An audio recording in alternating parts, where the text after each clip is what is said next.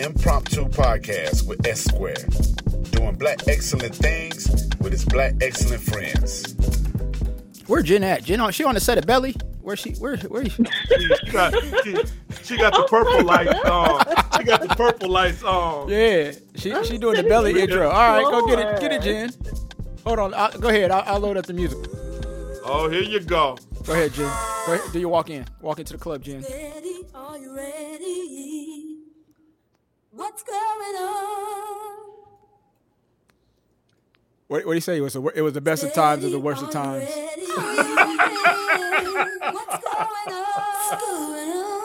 My man Buns.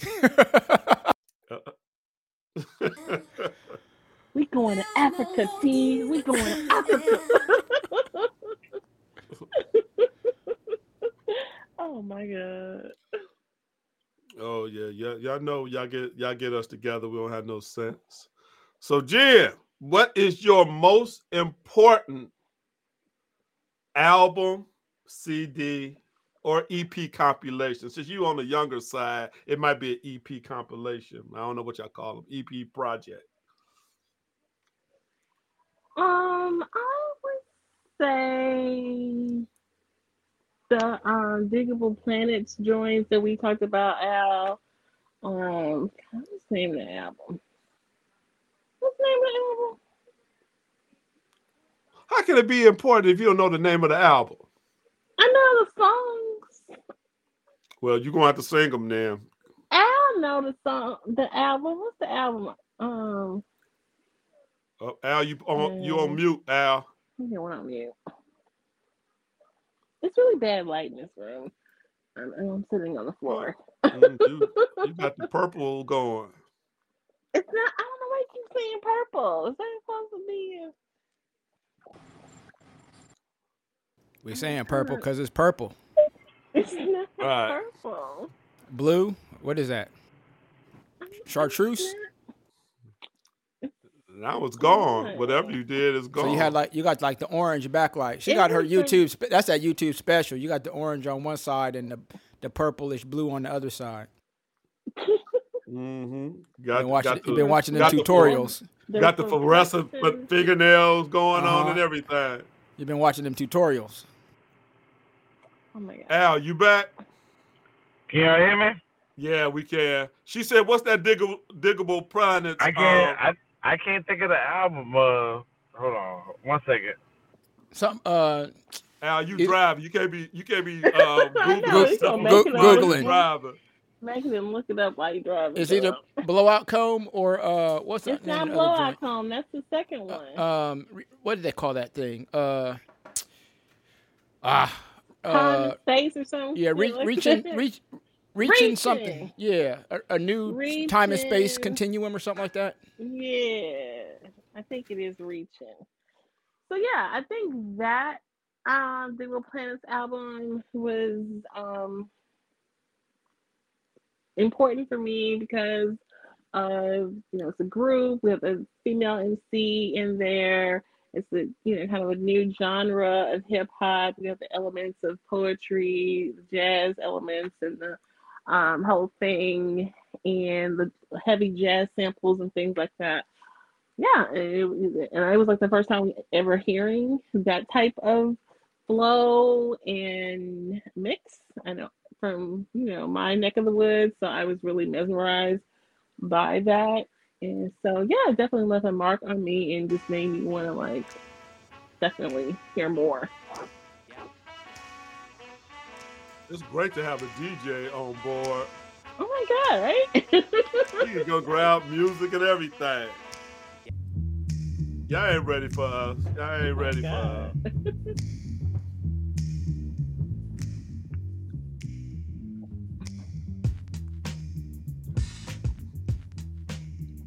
You know the words, Jen? Mm-hmm. I know she do. Like the breeze float straight out of our lids. Them, they got boo by these hard rock Brooklyn kids. Us floor rush when they DJ booming classics. You dig the crew on the fattest hip hop record. He Craig, you the got the kicks year for this one? into The sounds. She frequents the Uh, I wanna say this was 90 Our funk zooms like you hit the Mary 94. They flock to booms, man. Sophomore year, if I'm not mistaken. So my sophomore year was 93, 94. So I think it came out spring of '94, maybe.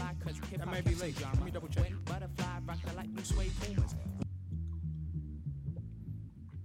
I know I got the Is it- single I know- around here somewhere.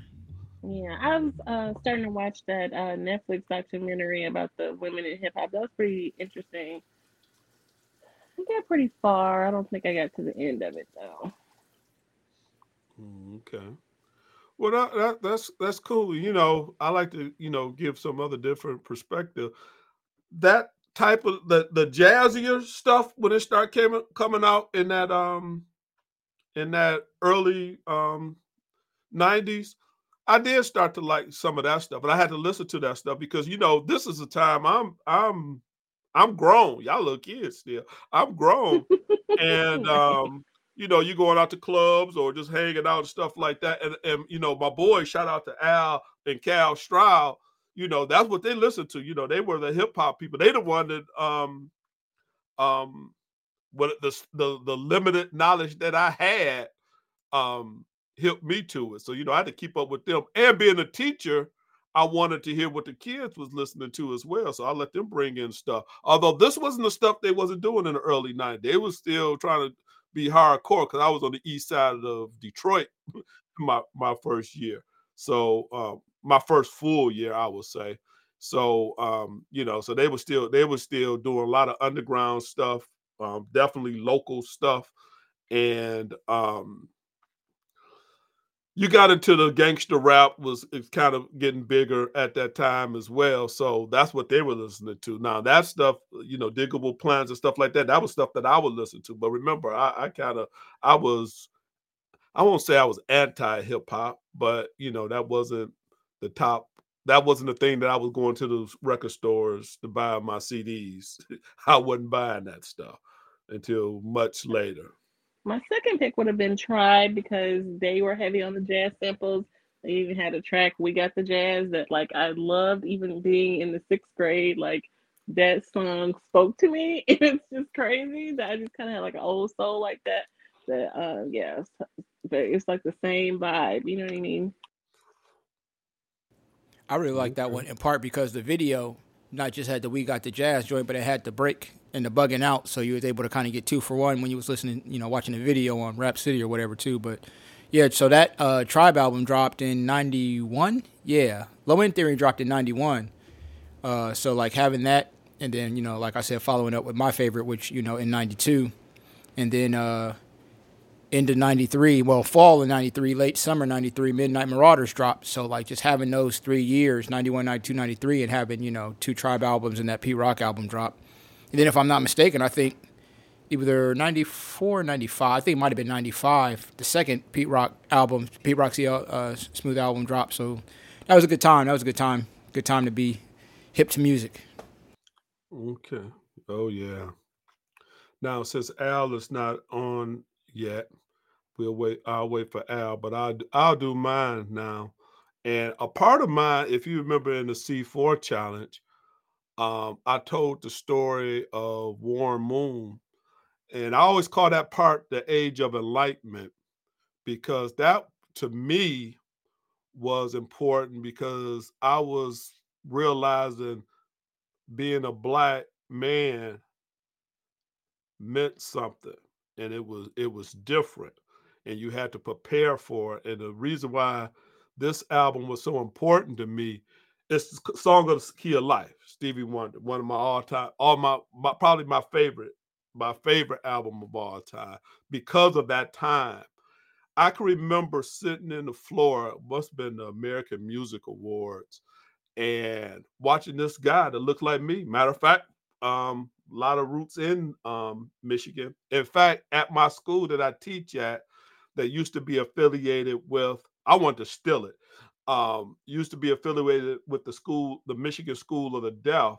There's a big portrait of Stevie Wonder in his um, gown because he graduated from there, and that's that's that's a that's a dope picture. Again, I, I really wanted to take it, but you know I couldn't. You know, don't want to go to jail, but um, that album was very important to me because you know I can remember him winning all those awards and seeing a black man win in those awards. Um, and no, you know, around that time, noticing that um, probably my first entry into black. Y'all know I'm talking about black excellence all the time. The first entry to black excellence, because that album was was great.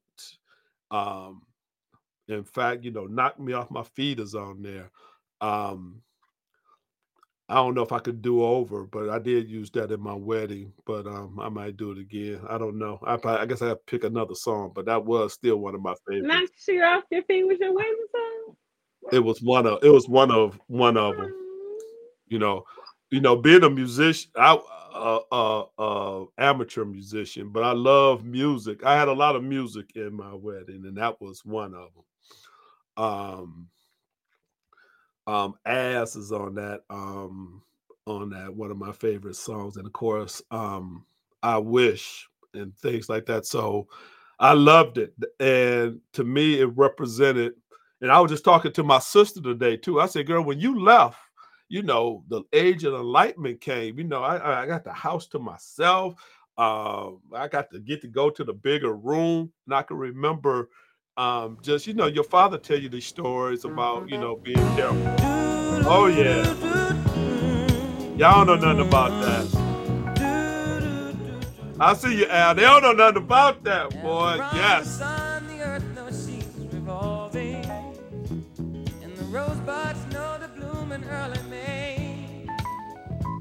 Just hate knows love's the cure. You can rest your mind assured that I'll be